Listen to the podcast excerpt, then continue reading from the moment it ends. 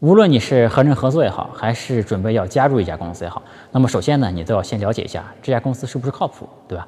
那今天呢，就和大家分享一下如何快速的判断一家互联网公司是不是一家靠谱的公司。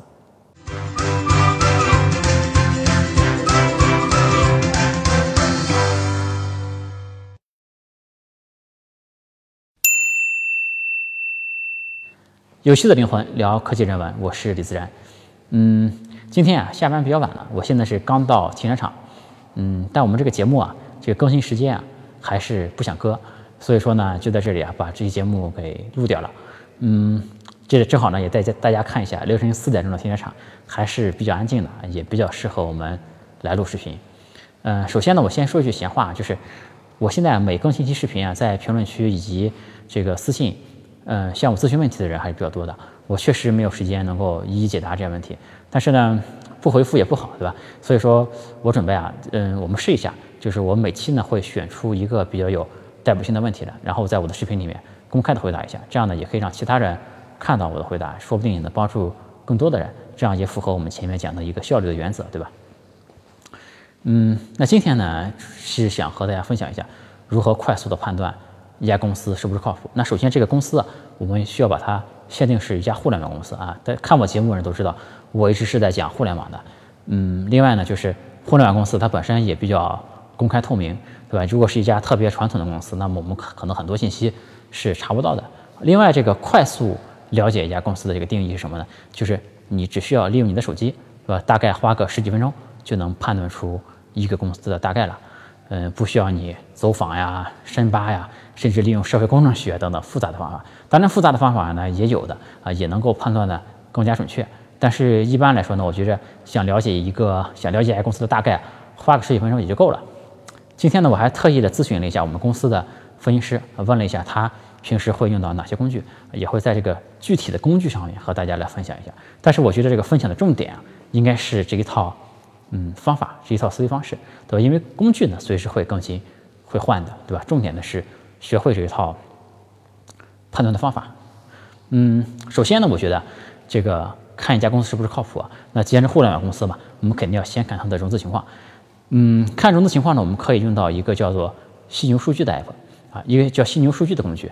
这个犀牛数据呢，是你不需要花钱就能够这个查的比较全啊。另外呢，也可以用精准，精准呢这个工具呢是三六氪出的，它的这个界面是会是比较好的，但是呢，这个高级功能是要付费的。那么我们这个融资情况怎么看呢？就首先呢，我们是先看它融资的轮次，对吧？它一共融了几轮资啊？融资这个轮次多的呢，当然就比较好。如果它最近密集的融过一些钱，那说明呢这家公司啊，目前是一家被资本所追逐的比较热门的企业，那当然是比较加分的，对吧？那个但是呢，比轮次更重要的就看融资的金额，嗯，因为这个很多拿到 C 轮的公司吧。这可能几轮的钱加起来也不多，还不如一家那天使轮要就能拿到几千万的，对吧？所以这个金额呢是最为重要的。但是啊，这个额度啊，这个披露出来的额度未必是真实的啊。但是呢，这个虽然不一定真实，但是可以参考，因为它不会差出很多。比如说一家公司说它融了一千万，其实呢可能就融了两百万，对吧？这个可能要呃打个折扣。但是，一般呢不会差出一个数量级啊，不会说他说融了一千万，其实只融了五十万，对吧？这种事情一般是不太会有的。所以说呢，这个融资的金额呢可以参考，但是呢也不能全信啊。大概，但是呃参考意义还是比较大的吧。嗯，另外呢就是根据它融资的金额以及这个投资方案嘛，你可以到新闻再搜一下，大概就能算出这家企业的估值来了，对吧？那我们另外一个要看的呢就是投资机构，就是说是谁投的。这个企业啊，如果是比较知名的 VC，比如说红杉呀、IDG 啊、软银呀，或者是经纬啊、晨星啊，那这些呢，就如果是一线的创投投的，那这个公司的就比较靠谱，因为这些一线的 VC 啊，他自己的名声、业内名声都比较好，而他们这个尽调机制啊，也相对比较值得相信吧。嗯，那么如果对创投圈不了解的，可能不知道哪一些是一线 VC 啊，那可能你就要需要多去。这个科技媒体啊，多看多看几天，对吧？多了解一下，这个并不是什么知道哪些 VC 比较有名，并不是一个很困难的事啊。因为现在好的科技媒体很多啊，包括我们前面提到三十六氪，其他也有很多。嗯，再有呢一个比较值得关注的点就是融资的时间，对吧？如果说，嗯，这家公司是最近融到的钱，那肯定是加分的，那说明呢这家公司最近还在被资本所青睐，对吧？如果说这家公司是三年前融到的资，那说明这家公司啊最近已经很长时间没拿到融资了。那当然这个也要分情况，因为很长时间没融资的公司啊，也有可能是他因为已经赚钱了，不需要融资了，对吧？但其实相对更大一点的可能性是他后面没有拿到钱，对吧？这个如特别是有一些公司如果来找你合作，动不动就说我拿了谁谁谁的投资，对吧？这种还挂在嘴边上的，那你一查，其实是三四年前融到的资，那就说明就是说他还以这个为荣嘛，那就说明靠谱的可能性啊没有这么大。就好比怎么说呢？就一个人三十五四十了，对吧？动不动还说自己是哪个学校毕业的，那说明呢他这几年工作没啥成绩，对吧？也就好比一个人工作了多好多好多好几年了，一张嘴就说自己当年高考成绩多少多少，对吧？那说这种，如果说一家公司这个找人合作聊自己是拿的谁的融资，你一查还是三四年前的，那基本上说明呢这家公司啊最近啊干的一般，对吧？嗯，这是一个方面，就看融资。那第二方面呢，我们是要看团队啊，团队呢也可以用刚才说那两个工具来查，这个比较知名的创始人都能查到。这创始人最重要的，你就看他之前的创业经历，对吧？如果是连续创业者，特别是之前干过几个成功的项目的，那这种人呢就比较靠谱，对吧？还有一类比较靠谱的人呢，是大公司高管出来创业的，因为大公司高管呢。就是毕竟是见过大场面的嘛，对吧？而且他们只要出来创业，往往 VC 还愿意买单的。这个只要出来创业呢，VC 就会有 VC 给给他钱啊。但其实这种背景呢，嗯，我是觉得其实是不如一个连续成功创业者的，因为嗯，他们刚出来的时候可以靠自己的背景啊、名气啊，拿到一个不错的天使，或者是拿一个不错的 A 轮吧。但是 A 轮之后呢，那还要靠实力的，对吧？因为人们不可能。看你的名气就一轮轮往上投的，对吧？如果是一个公司高管出来创业，不断的拿到钱，拿到 C 轮、D 轮了，那说明还是非常非常厉害，对吧？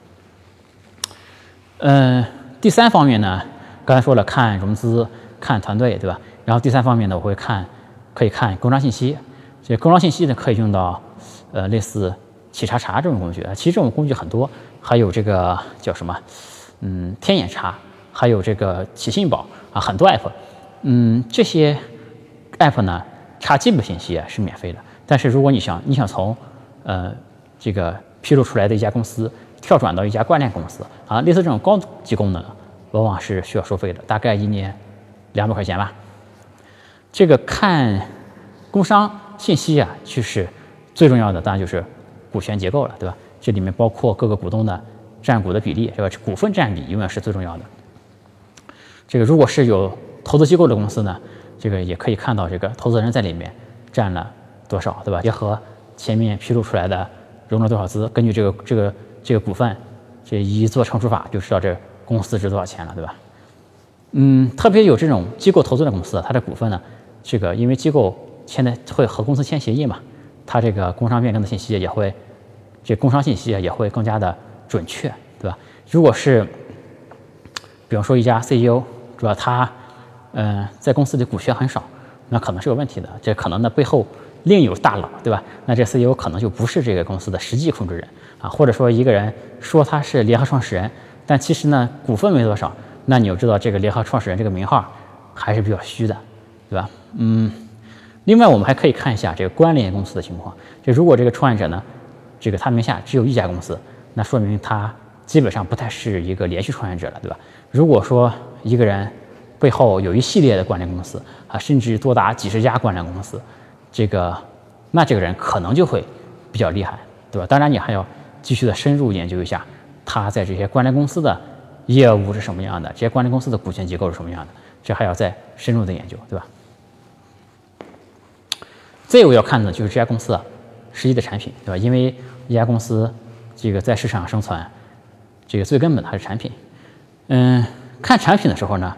我会先体验一下这个公司的产品，但是呢，在这里这个做这个视频分享，我并不推荐这个，我并不主张，嗯，看我这个视频的人把这个主观的体验产品作为一个主要判断依据啊，因为呢，其实很多人啊，并没有这么的专业，就是普通人呢会太自信了，对吧？但是一般人觉得好的产品呢，不一定是好产品啊，除非你是一个特别专业的做过产品的人啊，产品经理出身，或者是做过百万、千万级用户产的产品，那你看的会比较准。那一般人看呢，其实偏差会相当的大。那这里呢，我们就说一些比较客观的方法。嗯，最简单的，你可以看这个，如果是一个 app 的话，你可以看它在应用商店的排名，是吧？当然，这个排名呢可能是刷的，那这个评分呢也可能是假的。在中国的这个应用商店，这种做法就更加的普遍，对吧？但是呢，这个排名啊，它不太可能长期的刷，对吧？如果你能长期的把这个排名保持在这个排行榜很高的位置，那就算你是刷的，起码也是需要相当的实力的，对吧？嗯。另外呢，就是可以借助一些第三方的工具来看，比如说七脉数据，是吧？这这样的工具，我个人呢有的时候会用这个 App Annie 来看一个 App 它历史的表现情况以及当前的一些数据情况吧。啊，还是这种客观数据啊，比主观判断要准啊。如果一个 App 的这个表现呢是持续的在往上走，或持续表现都很好，这个稳定在比较高的位置，那这个产品还是比较厉害的。啊，还有一种产品呢，也很常见，就是一下子上去了，对吧？但是因为这个产品留存率不高，它这过段时间就下来了啊。那这种呢，基本上都是属于昙花一现的产品，对吧？那如果一个产品从来就没上去过，那就不用多说了，对吧？嗯，这个说完产品呢，另外我们就会看一下它，嗯，在这个媒体上啊，这个是不是一个。它是不是一个广广为人知的产品？那这里呢，首先呢，我会先在这个朋友圈看一下相关的报道。那当然，这个东西是有前提的，因为我的微信，嗯，创投圈搞互联网的人是很多的，对吧？所以我可以在朋友圈里搜一下。如果说我的朋友提到过啊，我看我这个朋友的分量怎么样，那基本上呢，还是能知道这个东西靠不靠谱的。那如果你不是那个朋友圈里面创投圈的人，本身这个资深的人不是很多。那这个方法呢，可能就不能用啊。那你可以看公众号，看有多少人关注，对吧？这个如果比方说我这个呃微信大号，这个朋友总数是三千个人，如果我搜一个东西，我超过一百个朋友共同关注了，那说明这个东西呢还是关注的人比较多的。呃，当然这个呢要看每个人朋友圈的情况。嗯，然后呢，你也可以在微信啊全网的来搜，搜这个它的这个。关于它的文章，对吧？然后有没有是阅读量很高的啊？如果这个产品有一些文章阅读量很高，那说明这个产品啊还是有一些关注度的，对吧？另外呢，这个你还是可以到媒体上看嘛。我们前面提到了三六氪啊、犀牛数据啊等等，还可以看，对吧？如果说有报道呢，说明还行啊，起码这个产品被这个主流的科技媒体嗯关注过，对吧？那还可以。最后呢，我们看一下这个产品啊，它的这个。竞品的情况是吧？做一个简单的行业分析啊，这个还是用上面提到那工具，我们再分析一下竞品，对吧？看看通过和竞争对手的比较，这个看看它这家公司靠不靠谱，对吧？这个首先呢，这个竞品啊，呃，我们前面不提到了很多工具嘛？那些工具也会告诉你哪些是竞品，但是呢，这里需要提示大家的是呢，你别信这些工具上提示的竞品，因为这些工具啊，其实这个分析的很不准。他以为是竞品呢，其实不是，对吧？究竟谁是竞品呢？需要你自己去研究，对吧？然后去媒体上看，自己去商店去搜去体会。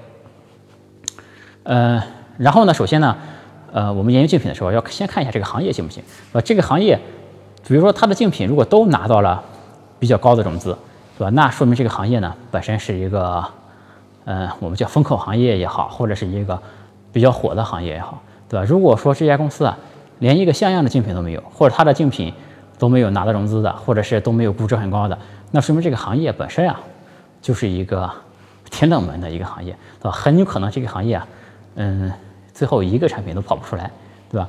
那个，那我们看，如果这个行业我们判断了还可以，对吧？那么我们就全面的来对对比一下这家公司和它竞品的实力对比，是吧？还是从刚才那几个维度来看。这个它的融资情况比竞品怎么样呀？它的创始人的背景比它的竞品怎么样，对吧？它的产品这个数据表现比它的竞品怎么样？啊，它的关注度，这个是它关注的人比较多，还有它的竞品关注人比较多。呃，这样呢，我们就可以知道它在这个行业里面的地位了。嗯，这里如果是需要查看这个上市公司的信息的话，也可以用雪球来查，对吧？这也是一个工具，可以查看上市公司的信息。上面说的这些方法呀，其实讲的方法都是适用于国内的互联网公司的啊。如果是一个出海公司呢，你可能就查不到啊，因为出海公司这公司啊可能在海外。另外呢，就是还有很多闷声发大财的公司，对吧？这个有很多公司没拿过融资，但赚钱的很多，对吧？还有一类公司呢是，比方说他很多很多年前拿了一个天使，就是刚才说那个情况，但他后面呢就不融资了。这个但是呢，这种产品这种公司啊。你可以通过分析它的产品能看出来，因为它的产品啊，你可以看到里面的用户还是很多，对吧？用户表现还是很活跃，产品更新也还是很频繁。它不是那种拿了个天使，然后几年没融到资，那个产品就死气沉沉不更新了，不是那种，对吧？然后像这种公司呢，这个往往是很厉害的，因为后面没融资，说明它确实不需要钱了，对吧？这个很多人啊。经常会关注那种融资很多的公司。其实我个人经常会关注一些这种，呃，几年前拿到过钱，但是呢，后面就不拿了。而且呢，公司产品呢，你看到，哎，它的更新频率啊，各种表现仍然是不错。那这种公司呢，其实往往是一个宝藏吧，值得去深入挖掘一下的。嗯，但是如果比方说有人来找你，有人找你合作，对吧？这个你又查不到。他的一些信息，那你觉得他是一个不靠谱的公司呢，还是还是一个闷声发大财的公司呢？这里我就说，绝大多数情况下，嗯，主动来找你合作的公司啊，都不是闷声发大财的公司，往往都是，如果你查不到，往往更大的可能性是它不靠谱啊。因为怎么说，我这个自媒体节目，嗯，做到现在，我前面讲了一期出海，讲了一期这个创业方向，对吧？就今天晚上。还有朋友专门给我打电话，最近接到好几个这种朋友联联系我说，你千万别报道我们公司，就是你千万不要讲我们公司在做的这个行业，千万不要讲。然后如果你需要的话，可以给你封口费的，但这个封口费啊是开玩笑啊，对，因为我们都有朋友。然后但是呢，大家可以看到这种真正闷声发大财的公司，他真的是不想让别人知道的，他不会天天在外面晃悠着吹牛和人谈合作的，这是比较少的，对吧？最后我们做一个总结啊，就是说我们快速的判断一家公司靠不靠谱啊，就是打开你的手机，用我刚才提到的那几个工具。首先呢，看这家公司的融资状况，对吧？拿过多少钱？从哪里拿的钱？就是从什么机构拿的钱？然后呢，什么时候拿的钱？然后呢，嗯，第二个维度呢，就看一下它的创始人和股东过往的经历啊，以及他们占了这公司多少股份，以及呢，他们有什么样的关联公司。对吧？第三个维度呢，就是你看一下它的产品，产品呢它的这个数据表现怎么样，它的这个营收状况怎么样，对吧？第四呢，你看一下它这个关注程度，大家有没有人关注这家公司？朋友圈有没有人关注？媒体有没有报道？对吧？最后呢，你看一下这些公司的竞品情况，这个赛道呢是不是一个热门的赛道？这个目标公司呢和它的这个竞品的实力啊是怎么对比的？嗯，如果是。我们这个说的这个方法呢，工具呢，我们说的工具也，都是分析国内公司的啊。如果是国外公司呢，其实国外也都有类似的工具的。比如说在国外的话，你可以用那个 LinkedIn 啊，你就能够很清楚的知道这个创始人的背景，往往都是能查得到的。然后呢，可以用这个这个 Google Trends 谷歌趋势来判断一个行业的趋势，对吧？然后看融资情况，比如说有 Crunchbase，对吧？还有这个看网站流量可以用 SimilarWeb 等等，有很多的工具。都可以看的，所以说这个工具其实不是重点，是吧？因为工具经常会更迭的，这个不要背这些工具啊。与工具相比呢，最重要的是学会从这几个维度来做一个自己的判断。嗯，好，今天我们视频就说到这里，你学会了吗？嗯，我们这一期啊，仍然会在评论里面选三个来送书，送什么书呢？我现在也没想好，哈，后面我会更新在视频下方的这个介绍里面。嗯，我们今天就讲到这里，我们下次再见，拜拜。